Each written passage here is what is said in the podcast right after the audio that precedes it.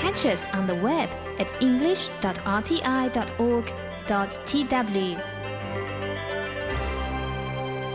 Thank you so much for joining us here today at Radio Taiwan International. I'm Andrew Ryan coming to you from Taipei, Taiwan. Up ahead this hour, we'll have for you Chinese to go, a little free Chinese lesson for you. Also, Taiwan by Number. That's a segment in which we introduce a facet of life here in Taiwan by way of a number. And status update with John and Shirley. That's our way of interacting with you, the listener. First up today, here in Taiwan.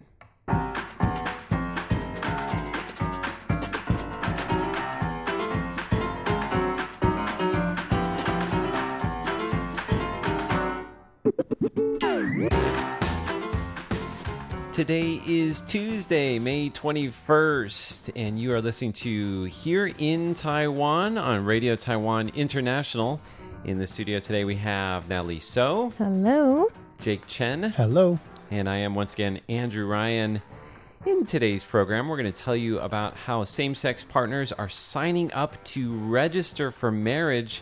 That's right, last Friday, Taiwan passed Asia's first same sex marriage law, uh, paving the way for that. We'll tell you a little bit about that. Also, President Tsai Ing wen and uh, one of the candidates for president for the opposition Kuomintang or KMT, Terry Guo, a very famous billionaire, multi billionaire, we could say multi billionaire, yeah. Right. Uh, very famous rich guy. Um, the two of them have exchanged barbs. Some amusing words there. We'll tell you a little bit about that. Uh, also, we have on our menu today a very expensive car crash. Um, I don't know if you're into Schadenfreude at all, but if you are, uh, this is going to be a story for you to listen to.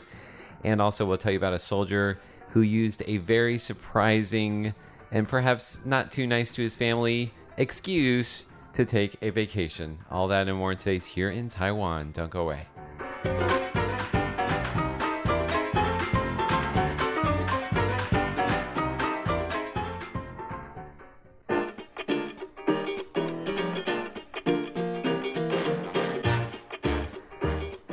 We're going to get things started with a little look at how same sex couples are registering. Well, they're not registering yet, they're signing up to register to get married.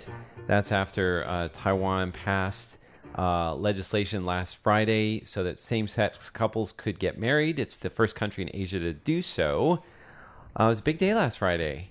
It was, and the whole world seemed to be watching. I mean, media around the whole world, all the major media picked it up. You know, it's not every day that uh, the international media all report on a story coming out of Taiwan that actually doesn't have anything to do with China, because usually uh, international stories about Taiwan are positioned in terms of its connection to China. Yeah, Right. usually it's an election, a natural disaster, or, or China, right? Right, that makes big news. So it's interesting to see something that's uh, none of the above. Um, now, uh, so as I mentioned, people are standing in line already. Well, I guess on paper, uh, 250 same-sex couples are waiting in line a- again on paper or in the computer system. We'll say uh, to be registered as spouses. Uh, this is at the government household affairs agencies around Taiwan, which is where you sign up to to become married. Um, I'm curious to know who's going to be first in line. I wonder if it's going to be somebody interesting or just whoever got there first. I guess they'll probably put her or him on the news, right? I think so. Yeah, their name's going to be etched in the history book. Yeah. Really. You know, the first couple, same sex couple to, to be registered. And Is it the um Chi Cha Wei? uh, Chi Jiawei, I don't know if he's uh, I don't know if he's first interested in in line, getting right? married or not. Oh, he but he's the one who went to court and said he has the right to get married. Actually, it's interesting. I should look into this a little bit more. I don't know what his personal story is. I know that he's appealed many times over the years, and it was his appeal uh, more than two years ago, which resulted in the High Court handing down a ruling on May 24th, 19, uh, no, 2017. That's too long ago. Ooh, too long ago. Uh, which said that lawmakers had two years to pass legislation to pave the way for same sex marriage. Um, but I don't know what his personal story is. It'll be interesting to see who's first in line. You know, one other thing that's interesting too is is that they're holding this mass wedding um, right on Ketagalan Boulevard, which is the big boulevard, the very broad uh, boulevard in front of the presidential office building. Um, so I'm sure we're going to see a lot of coverage of that, on a lot of photos, a lot of uh, news stories about that, a lot of the personal stories that are coming out of this. Uh, so we are going to be actually covering this in greater depth in Taiwan Insider today. So be sure to uh, check out the Taiwan Insider Facebook page. Uh, you can just search for Taiwan Insider, super easy to find. Also uh, on YouTube, look for the RTI English uh, channel on YouTube, and you'll find a Taiwan Insider playlist. And we'll be covering this same sex marriage story in depth.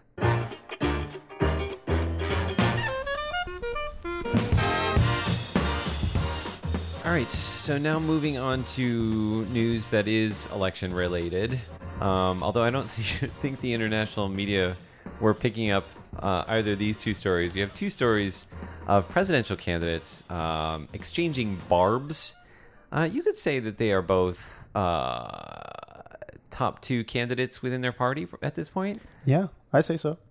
Natalie doesn't Uh, look what so do you sure. mean by top two? Like within their own party. W- within their own party, the right, top right, two. right, right, right, okay. right, right, right. so one Well, of there's the- only two in the DPP. Right, right. So they're both top two. So let's start off with um, the President Tsai Ing-wen from the uh, Democratic Progressive Party. Uh, her exchange of barbs with um, presidential candidate from the KMT, the opposition Kuomintang, Terry Guo, the uh, very famous, probably Taiwan's most famous tycoon who's running for president. That's Uh, right. tell us about Um, he's very famous. He his company makes the iPhones of the world, and um, so he's met with um, U.S. President Donald Trump and Xi Jinping. He has a lot of connections. So anyway, he's running for president, and uh, he's accusing President Tsai Ing-wen that she doesn't understand the everyday challenges and struggles of young people in Taiwan. And he said, well, Tsai had her own car when she studied at National Taiwan University, but he was delivering newspapers on a scooter when he was young. Ooh, shots fired. Ooh, shots fired indeed. Yeah. So, this actually this kind of a, a kind of a back and forth this is not unique to taiwan this is like this is actually a this is from the playbook of what you say about your, your you have to your find something opponent, to criticize, right? And then, um, but you know, coming from the wealthiest guy in Taiwan, I mean, he's number one. Hmm. I mean, I don't think that was a good. Uh, that was very wise of him to pretend to be poor, you know. so anyway, um, Tsai later said, "Well, uh, Guo's comments are not convincing for the richest man in Taiwan because." He should think why so many young people in his company chose to end their lives at his factory. Ouch. Ouch Ooh. that is pretty low Yeah, and she also said, you know, she raised the minimum wage three times since she took office. She's had tax cuts to benefit young people and also social housing, childcare, elderly care policies to help young people. Um, and then later, Terry uh, Guo fought back and said, Tsai shouldn't have picked on that issue. I was gonna say, I mean, bringing suicide people into. well, he said it was his deepest sorrow. Yeah you know, in 45 years of doing business, and um, because there were quite a few cases in one year, actually, 14 cases in 2010 yeah of people jumping off buildings at his factory in China. But um, but he says, you know, he's learned from that and understand young people and their needs better. yes i'm not going to weigh Sad in on topic. this Very yes solemn neither topic. do I. Um, but I think you can uh, make up your own opinions by what you hear from the two sides there. Um, rather than uh, offering analysis, maybe we'll just uh, let the two stories stand for themselves. Interesting, though. Interesting. Well, they have different backgrounds. Terry is a self-made billionaire, right? Mm-hmm. And she comes from a very wealthy family. So I guess he was trying to strike that difference. Mm. Although, to be honest, like I think um, probably both of them have a little distance between uh, their current positions and maybe me, Young- me riding to my work on scooter every day. right. They both have chauffeurs, I'm sure. well, they should. Yeah. I mean, if you're president or if you're like the head of a company and you don't have a Yeah. chauffeur, I would, I'd be concerned. Uh, so let's bounce on over to you, Jake, for your story. You have uh, some interesting comments from, also from Terry Guo, yeah? Right. Uh, Guo, even before, I think, announcing uh, he will be running for president, he was never known for being shy, and he certainly isn't going to stop after his announcement. So, uh, in an exclusive interview with a local magazine a couple days ago, he uh, and I quote, he said he's the the seventh shortage of Taiwan. Now, when government holds meeting with the local companies, they often mention the five or six shortages of resources, including shortage of water, electricity, manpower, talents, what have you. There are six of them. He said, "I'm the seventh shortage." the There's uh, a shortage my of Terry Guo's. Person who is capable of making groundbreaking decisions and really turn things around. oh, Taiwan is short of that one leader, and uh, he said in English, "I am ready."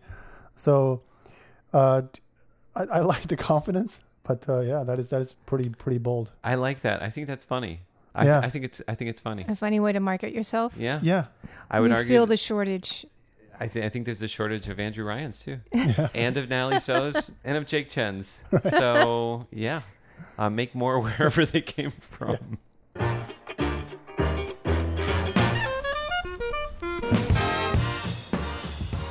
I do realize that it sounded like I was suggesting that our parents should have more of us, and I apologize for that. We're, we're not asking for that. So we're going to move on now to ex- the expensive car crash story. I have to admit, I have a little bit of Schadenfreude. I I like to see. You like to see this kind of stuff happen? you're one of those guys who click on car crash YouTube videos in your downtime. I don't, I don't want to claim to do that. I'm not going to claim to do anything, but uh, yeah, I've done it. it. I've you know, you know, I think chances are good we might have watched some together. uh, so go ahead and tell us a little bit about this story. And we should preface too, we're not talking about like anybody getting injured. Hmm. No one got injured. And it's not purely the loss of property that's amusing about this story. So go ahead. So you just like to see rich people lose their No, property. that's not it either. Okay, so it happened on a freeway exit ramp in Sanchong, New Taipei City, and a guy who was driving a BMW crashed into a Lamborghini and Ferrari. A white Lamborghini and red Ferrari. They were mm. waiting at a red light. So it wasn't a major crash, but he's probably going to have to pay around 4 million NT dollars, which is more than twice the value of his own car Oh, because he, you know, crashed into some really expensive cars. It's like a hundred thousand US. Is that about right? A little About bit more more than than that. that. about 120, yeah. 130. So no one was injured. There was no one um, drinking. You know, no alcohol involved. How did he crash into them? Does it Is say? it road rage or? Um, no. I mean, it wasn't a really bad crash. So they were at a red light. I was gonna say repair bills that only come up to like 120 grand US for for those two cars. Well, I'm, That's not. you know, people are estimating. We don't know the exact uh, Mm. bill yet. Well, it sounds like it probably wasn't that serious of a car, car crash either, right? No, nothing that you would really want on video. So I mean, it wouldn't make one of the best yeah, videos. I was just gonna say this. This actually is not a story that really makes me amused. Like, I, I, I like it when somebody is doing something they shouldn't be doing, and Oh. then they oh. run into trouble. Like, there was a video of the guy who was like test driving cars or something, and he was like revving the engine and showing off, and then, oops, yeah, he got into it. first gear and got, yes.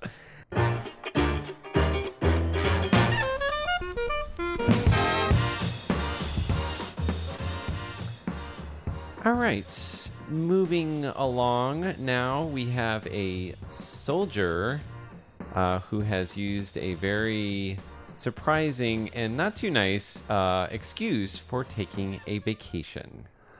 Right. Uh, this 21 year old private, I'm assuming private recruit in uh, Taiwan's military, um, this took place last year. So in last uh, October, he claimed that uh, his maternal grandpa had passed away.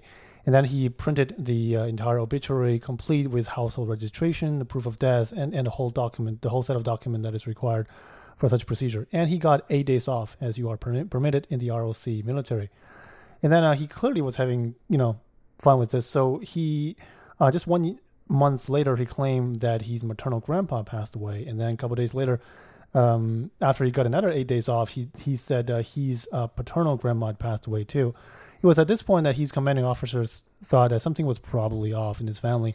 So the officer visited his family, found out that uh, you know the people that he claimed had passed away had already passed away a long time ago. Well, I think what was really cute about this story is the guy went there to like actually burn some incense and make a little offering to the you know, Really? to the deceased and like express concern that maybe something was Really off, yeah, Really really, off. wrong in the family. Yeah. and he was right something was really off Yeah. So yeah, um, the uh, Mr. Xu, the uh, recruit in question here, was uh, sentenced to 14 months for forgery of official documents. Wow. Right. No, And that's not what he wanted. if we want an uh, uh, like an entertaining spin of this, there's a movie uh, uh, featuring uh, Leonardo DiCaprio and Tom Hanks called Catch Me If You Can. It's based on a real I don't story. know. It's a funny movie. Yeah, it, it's a con artist who eventually turned into a helper for the FBI to catch other con artists. So, uh, while serving your time in the jail, young man, you probably can be thinking about a new career somewhere else. So, You know, it's it's interesting. I, I I would be interested to know whether or not his bosses thought like were you know if they were impressed by his ability to uh, forged documents. forge the documents and maybe offered him a, a job in a different sector of the armed forces. Yeah, counterintelligence. Yeah, Counterintelligence. You never know. yeah, He's showing his true abilities right there. and his dedication. Dedication. Creativity. But Yeah. that's a lot of effort to go to to get a day off. Yeah. Two days off, right? I mean, that's. He probably spent equal amount of days to just get the documents right. I wonder if he had something specific he wanted to do on his day off. Or he might just, and I'm, I don't mean to be facetious. He might just really be a playful person who who want to sort of find loopholes in the system. There are personalities like that. Well, also too, like showing your, you know, your fellow cadets that you've, you know, been able to Get away with things. get away with something, Yeah. and then showing them the like the forged documents. I'm sure that he'd get some points for that too. yeah, get some get some uh, light egos eagle stroke to himself. So Or, or maybe he thought he was going to start a little uh, cottage industry inside uh, the barracks, there's that too. Yeah, helping other people. make a little penny. You guys have such a good imagination. I would, you know, I've never done anything like this before. I can only like. neither have I. I I never thought. Well, you were in in the military at one point, right? Would you, would you have ever done something like this? What was the most extreme thing you did to get a day off? um, I never. That you'll admit to. I never. I never actually got a day off. Wow. Um, you so- were in the military yeah in, in the, China? in Canada. Oh, in Canada, really? Yeah, in the armed force. Oh, I never got didn't a uh, day off. Like I I went through the training. So oh, so you had a short stint. yeah, Okay. it, was right like a couple months before I went to university. So Ah, okay, okay, Yeah. okay. Uh, how about you, Natalie? Have you ever uh, made an excuse to get the day off work? I mean, it doesn't have to be the job you're at right now. you can talk about a previous job. yeah, Well, um, three months ago. I can't think of anything That right time now. when I covered for you. How about you, Andrew? Oh, you know, I'm sure I have. I just can't remember anything off the top of my head. I won't tell Paula. Supervisor. She's listening to the show right now. What are you talking about? um, I actually was a pretty good kid when I was little, so I, I didn't never came up with an excuse when I was in school. Oh, I did come up with excuses at school, not in the military, but at school a couple times. Yeah, Uh-huh. Doing what? just pretending to be sick.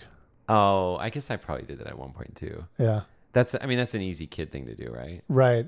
Uh-huh. Easy to be caught too. Right. Yeah, been there. My mom would always come up to me and she'd put my her forehead on my forehead, and she'd be like, "You don't have a fever. Oh, that's Go to nice. school." or the back of her hand. Yeah. Yeah. All righty. Well, that is uh, today's edition of Here in Taiwan. Thank you so much for joining us. Uh, if you have any questions or comments, send us an email at rti at rti.org.tw. Uh, also, you can uh, check us out on Facebook, uh, the RTI English Facebook page. Uh, go watch some of our videos on YouTube. We'd always love to um, hear what your comments are on that. And of course, as we mentioned earlier in our program today, we are going to be doing a show tomorrow on same sex uh, marriage in Taiwan. We'll be interviewing uh, one of the organizers of the campaign for same sex marriage. Uh, we'll do an explainer on it, explaining the path to same sex marriage. Uh, and also, uh, we're going to have some more content that I think you would be interested in. So please tune in to that on YouTube and Facebook. For here in Taiwan, I'm Andrew Ryan. I'm Natalie So. And I'm Jake Chen. Stay tuned for more here on RTI.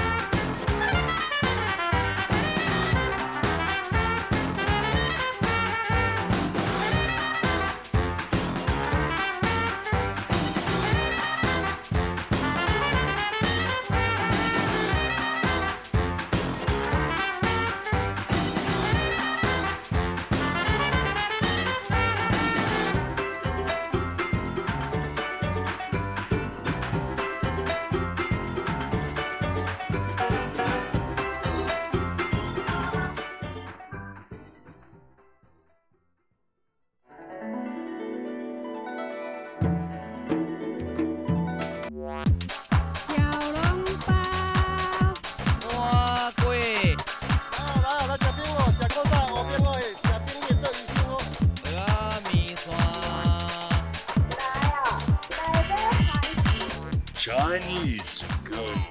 Real Chinese for real people. Dig in. Welcome to Chinese to Go, the program where you learn authentic Chinese, the Chinese that we use in real life in Taiwan. Taiwan is scheduled to hold the legislative and presidential elections in January next year. Now let's listen to a conversation.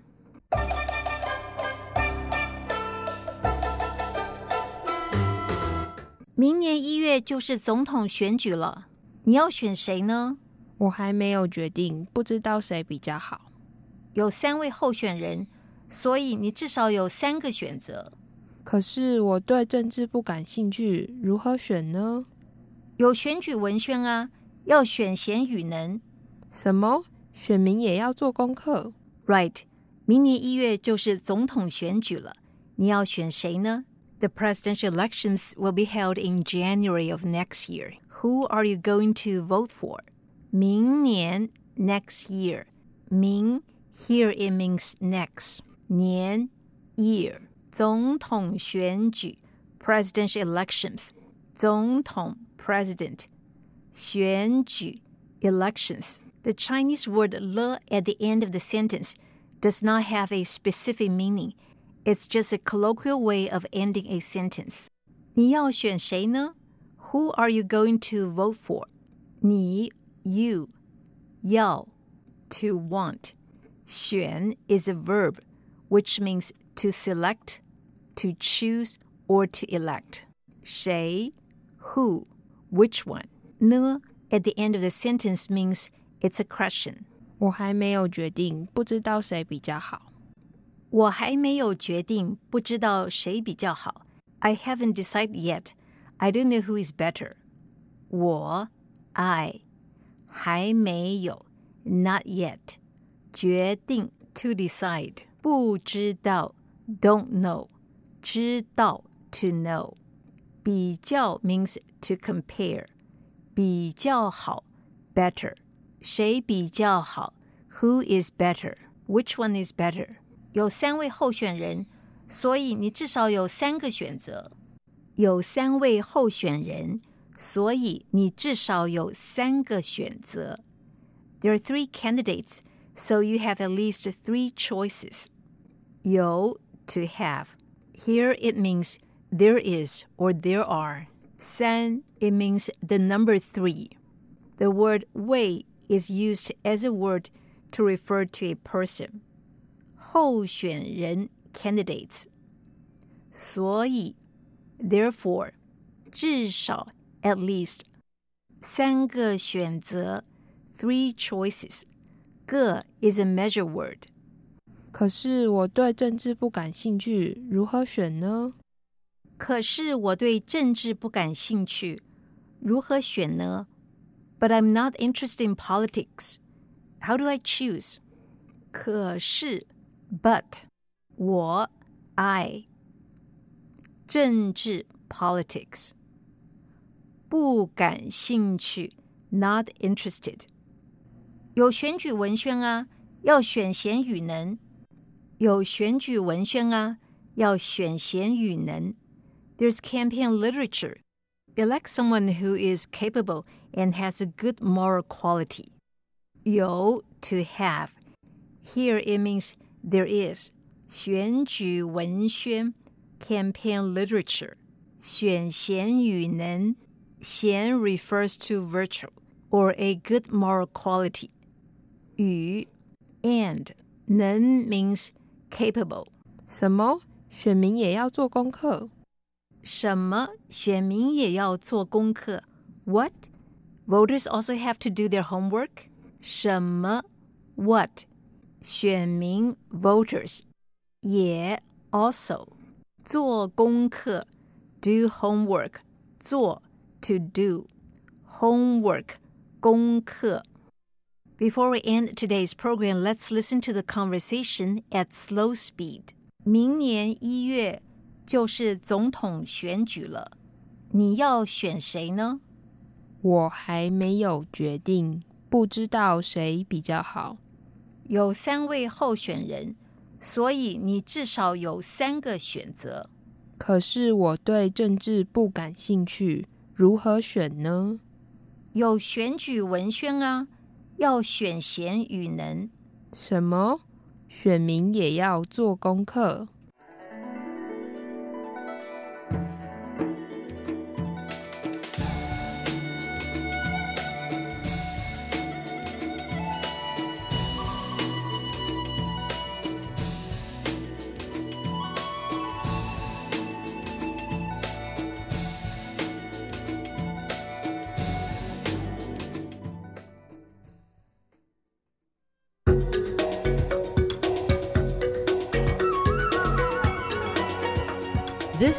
Taiwan by Number, brought to you by Radio Taiwan International.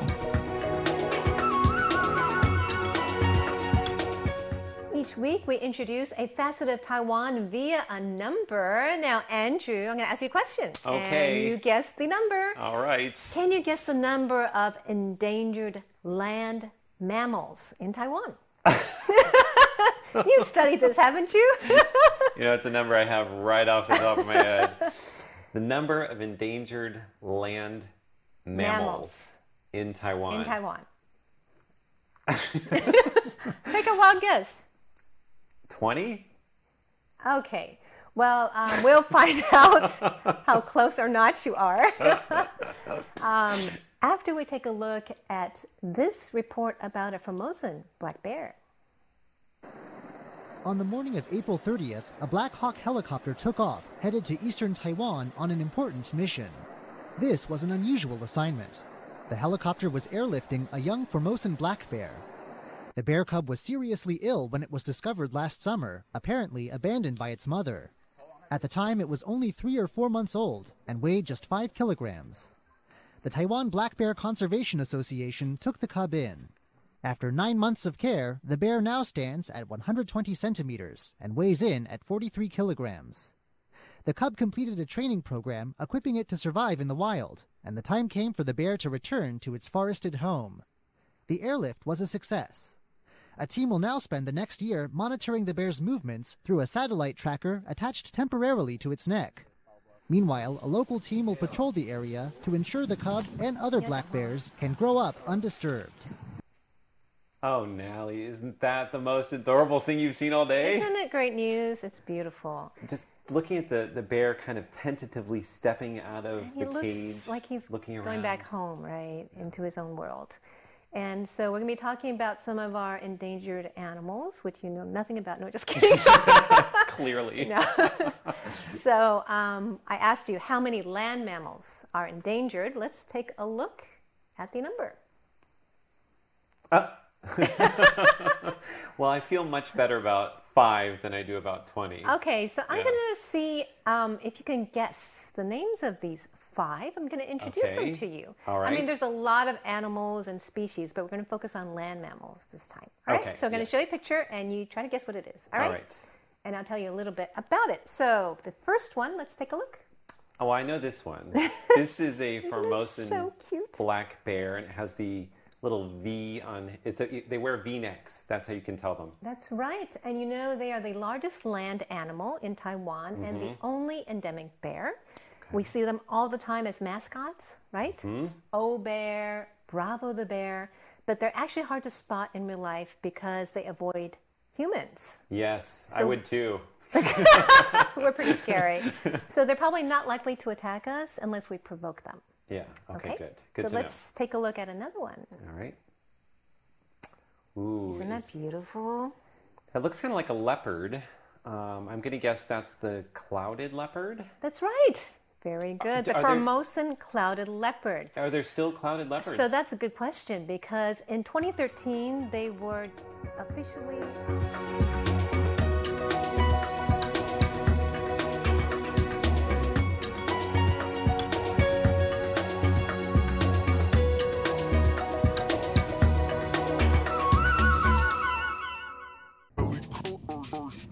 This is Status Update.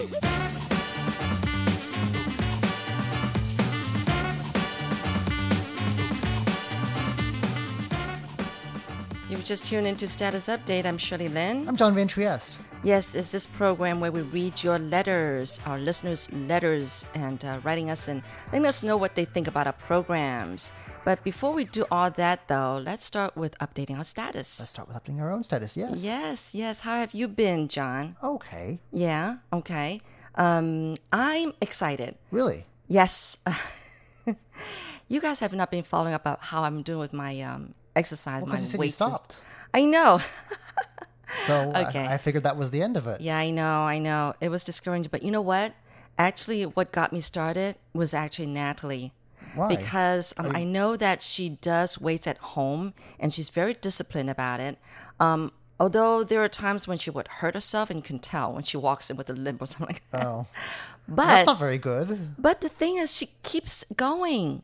And that got me thinking, why should I stop when I, you know, get sore or when I, I don't know, when I hurt myself? When you hurt Because- yourself, you're supposed to stop. When you're sore, I think that's sort of the point, isn't it? Right, right. Yeah, exactly, exactly. And so, but the thing is that when I hurt myself, then I totally get discouraged and I just stop completely.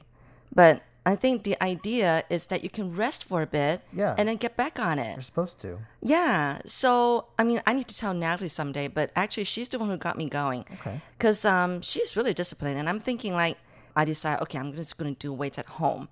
And I'm just to take it easy, slow and easy. And after I did, like, maybe like 30 minutes and I started to come to work, I was walking with soreness in my legs and I was feeling great. Well, okay. Is that endorphin rush? I guess some people talk about. Oh, okay. But anyway, that kept me going. You know, I'm doing biceps because Mm-hmm. I want to get rid of the flab, you know, in my I don't arms. have any flab to speak of. Oh no What no no! Oh, you don't know. Um, I do. It's just not that obvious, probably. But um, and then my tummy. So I'm like, you know, doing some abs, you know, the Mm-hmm. slow and easy ones, you know, like sit ups, but like halfway. Okay. That's it. Because I really care a lot about my tummy and my um my arms. So I'm really excited. Well, just keep at it. I'm like pumped up, you know. Oh wow. But um, so anyway, I have to tell myself if I start hurting or, I mean, not soreness is fine. That's Yeah. a good thing. But if I hurt myself, just rest for a couple of days and get back on it. Right? That's the thing. The form is important. You have to be following the correct form, and that's what always messes me up with any type of exercise because it's always like, oh no, you have to move this this way and that that way, and then they sort of whoever's helping you will like sort your position out. But then once once you go back to doing it yourself, you just fall back into the bad form again because it's like it feels very unnatural to stand that way. And Without even realizing it, you slowly slip back into. I Uh, can, I can see why some people would, you know, um, pay to have a coach coach them every time when you go to the gym. I mean, if you don't know what you're doing, you really need one. You'll, If you hurt yourself, that's that's the end of it. You can't really exercise at all after that. Well, I really pondered over that. I was like, you know, because I was thinking like I don't have the budget for that. Yeah, it's expensive. So that's why I've been thinking and thinking like what I should do because I really want to get back on weights. I mean, I don't want to have muscles. You know, I mean, that's the whole thing. I mean, even like my mom, you know, she's really into doing Zumba every week, like three or four times a week. Wow. But um, she was talking to my brother who's over in the States, and he was telling her that she needs to also do weights on the side. See, I mean, you know, having muscles is so important.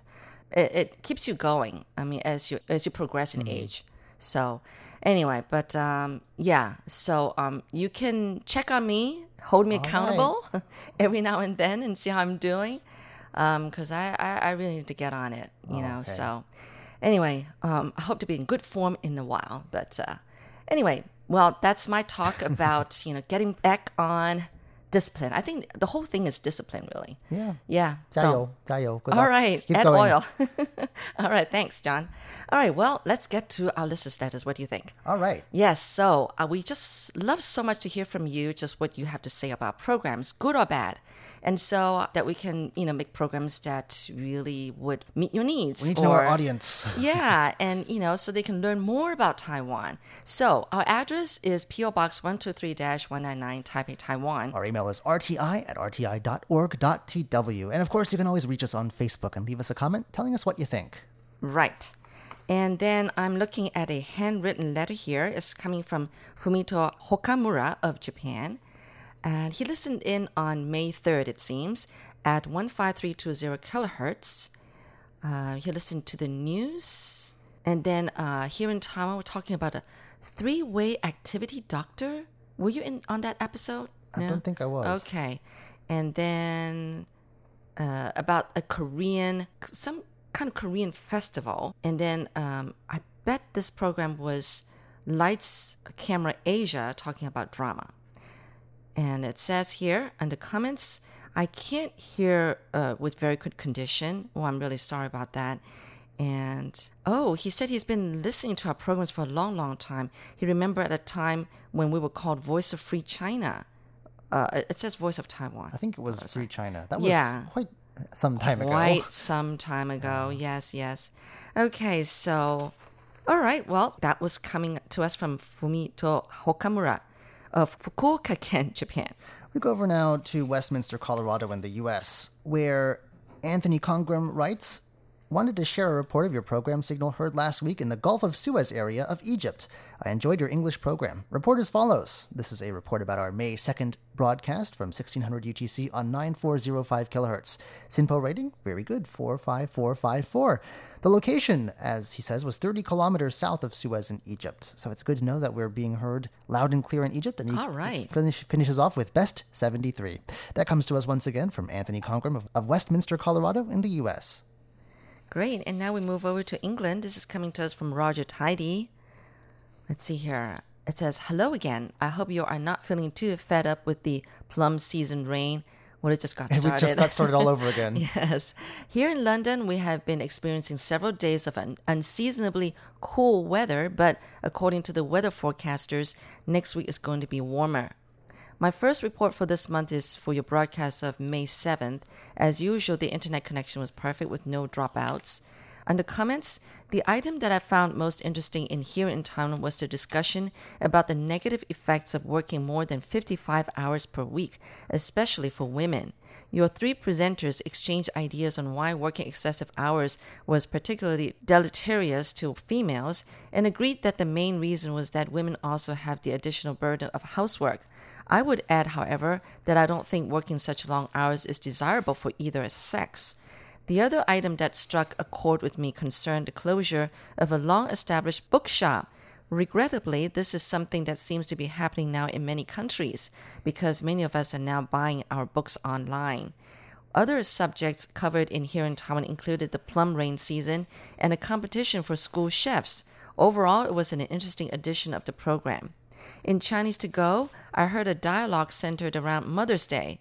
The dialogue, when presented in short and slowly articulated bites, was fairly easy to follow, but to get maximum benefit from the lesson, I think it is necessary to listen to it several times online.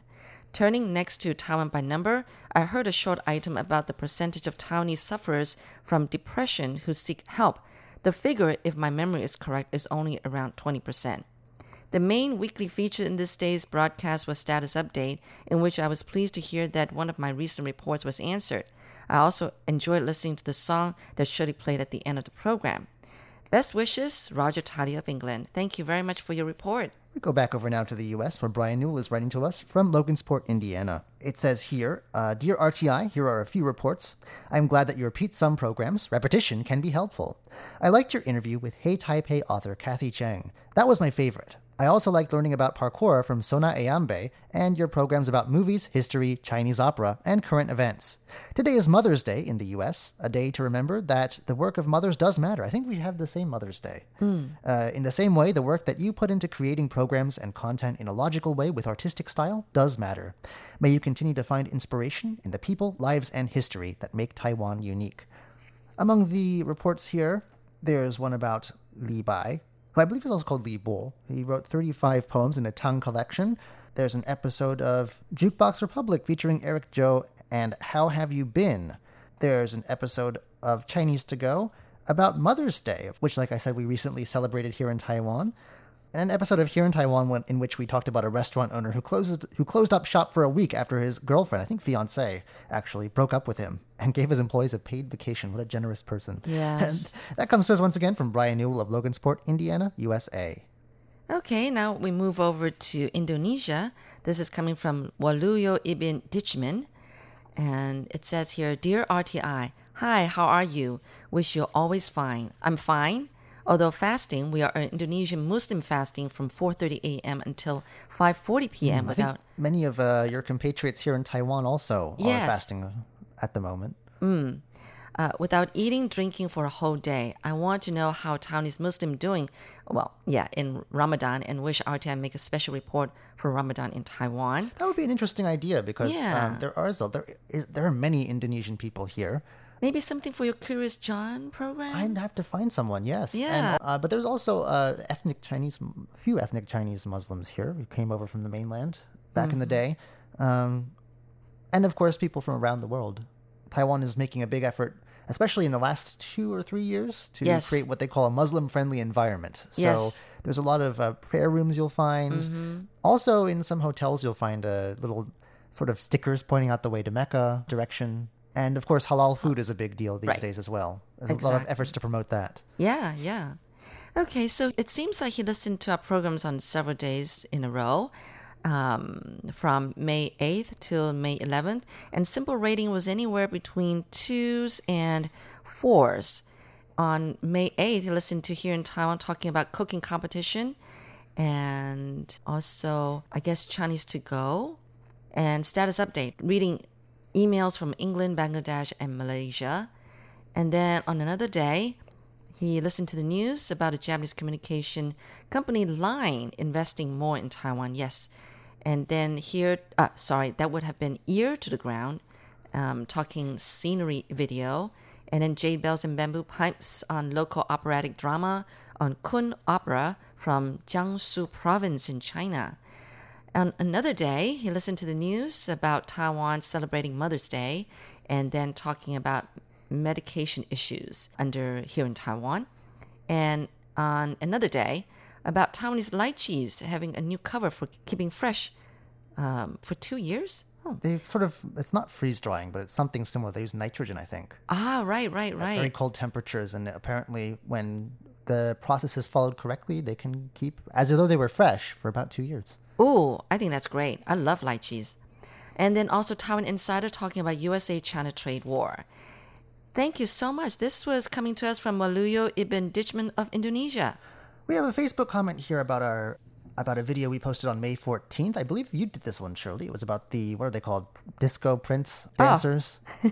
Yes. Um, it's very well. How would you describe Yeah, it? techno prince. Techno Prince okay. dancers. It's actually a mix of Taiwanese folk dance with pop music, and then these dancers would all put on this really um, huge uh, costume, all very colorful costume. Yeah, it it, it, you, it goes over your head. The right? heads are, the head part is Head gigantic. part, yeah, Um, right. it's a bit like a dancing mascots is sort of the effect it gives, and was invented in Taiwan, and it's become a sort of a cultural export, I guess. Uh, Winnie Chung wrote in about this video. This was at the Rose Bowl parade in Pasadena, California. That float has received a lot of praise. Oh yes, they did. Right? They didn't make it all the way over there. All yeah, right. so it's going international, I suppose. Great. All right, I have another letter, and this is coming to us from M.S. Srinivasa Raju of uh, India. And uh, he listened in on May 9th from 2.59 to 3.10 UTC. SINPO rating was 4 across the board. And uh, it was a news, I think I was the one reading that day, about uh, Taiwan and Solomon Island ties also firefighters. Uh, the comments, it said was good reception. Uh, he used a Tecsun PL310ET E radio with a telescopic antenna. Well, thank you very much. I hope you can give us more details next time and let us know how the listening is going over there. So that was again coming to us from MS Srinivasa Raju of India. We have a letter here from Japan. This one coming to us from Hiroyuki Matsui, who's writing in from Nara. It says here, dear sirs, and of course, ma'ams, I report the reception of your broadcast station. Uh, this is a report about our May 11th broadcast on 15320 kilohertz from 0300 to 0345 UTC. Uh, there was the news, followed by an episode of Taiwan Insider about the World Health Assembly and Taiwan's ex- exclusion from it. That was followed by Taiwan Today, hosted by Natalie Tso. Natalie interviewed a spokesperson for the American Institute in Taiwan on such issues as cross strait security, fake news, and U.S. Taiwan relations. Under conditions, it says today's condition was 45333 23333. That's hard to say. 33333. The signal was not strong, and there was no interference, though. Uh, it says under comments, Japan has recently become warmer and sometimes over 30 degrees. What is the climate of Taiwan? Uh, I would say at this time of year, quite similar to Japan. They also Mhm. get the plum rains, uh, but I think Taiwan is a lot wetter and more damp. damp. Uh, also, of course, warmer. Mhm. Our cherry blossoms come in quite a bit earlier, I think, than those in Japan. Uh, it says in Japan, the emperor changed and it, a new era has begun. Was this reported in Taiwan? I think, let's say, pretty extensively. Yes. Uh, Taiwanese people love Japan. Mm. Uh, there is, of course, the old colonial relationship, but also beyond that, Japanese pop culture and the Japanese language is pretty popular too as a subject for study. Right. Um, so yes, uh, a very important international partner as well, Japan. So yeah, ex- I think uh, there's not always a whole lot of international news broadcast here in Taiwan, but that one we did get. Yes. Uh, I heard that. So the new. The name of the new era is Reiwa, and I hope it will be a peaceful time. By the way, I would like to visit Taiwan. I don't have any uh, job connections there now, but I'd like to visit Taiwan when I retire. My cousin lives in Taiwan, so I hope to visit there. I can only listen on holidays, but I look forward to the broadcasts. And if the details are correct and correspond with your station log, I would appreciate very much to receive your verification card or a letter. That comes to us once again from Hiroyuki Matsui of Japan. Well, if you do visit Taiwan, make sure you drop by Radio Taiwan International. We're always right here. Yes. Well, here's another one from Japan. This is coming to us from Hayato Furukawa of Nagasaki, Ken, uh, Japan. And um, he listened in on May 1st from 1200 to 1300 UTC. And he listened in on the news. Topics was about President Tsai Ing-wen and also here in Taiwan in Chinese to go. SINPO rating was 43333. All right, and it says that, hello, this is my fifth English report in this year. I'll report you again. Well, thank you. That would be great. So, again, that was coming to us from Hayato Furukawa of Japan. Well, thank you so much for listening in on Status Update. Do write us. We always love to hear from you what you think about our programs. Our address is PO Box 123 199 Taipei, Taiwan. Our email is rti at rti.org.tw. And remember, you can always leave us a note on Facebook, dropping us a line, letting us know what you think of our programs. We look forward to hearing what you have to say. Yes, until next week, I'm Shirley Lin. I'm John Van Trieste. See you next week. Bye.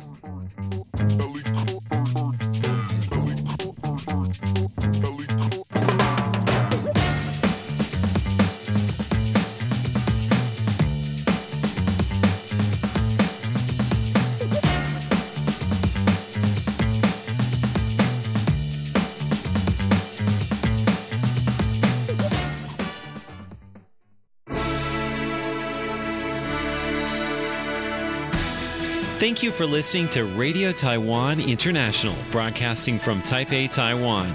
Check out our website at english.rti.org.tw. Again, that's english.rti.org.tw for the latest news and features from Taiwan. You can also listen to our programs and watch videos as well. Our 60 minute English language program can also be heard every day at the following times and frequencies. In southern China and South Asia from 1600 to 1700 UTC on 6180 kilohertz. Again, that's in southern China and South Asia from 1600 to 1700 UTC on 6180 kilohertz. And in Southeast Asia from 0300 to 0400 UTC on 15320 kilohertz. Again, that's in Southeast Asia from 0300 to 0400 UTC on 15320 kilohertz. We'd love to hear from you. Please send your comments to P.O. Box 123 199, Taipei, Taiwan. Again, that's P.O. Box 123 199, Taipei, Taiwan. Or send an email to rti at rti.org.tw. Again, that's rti at rti.org.tw.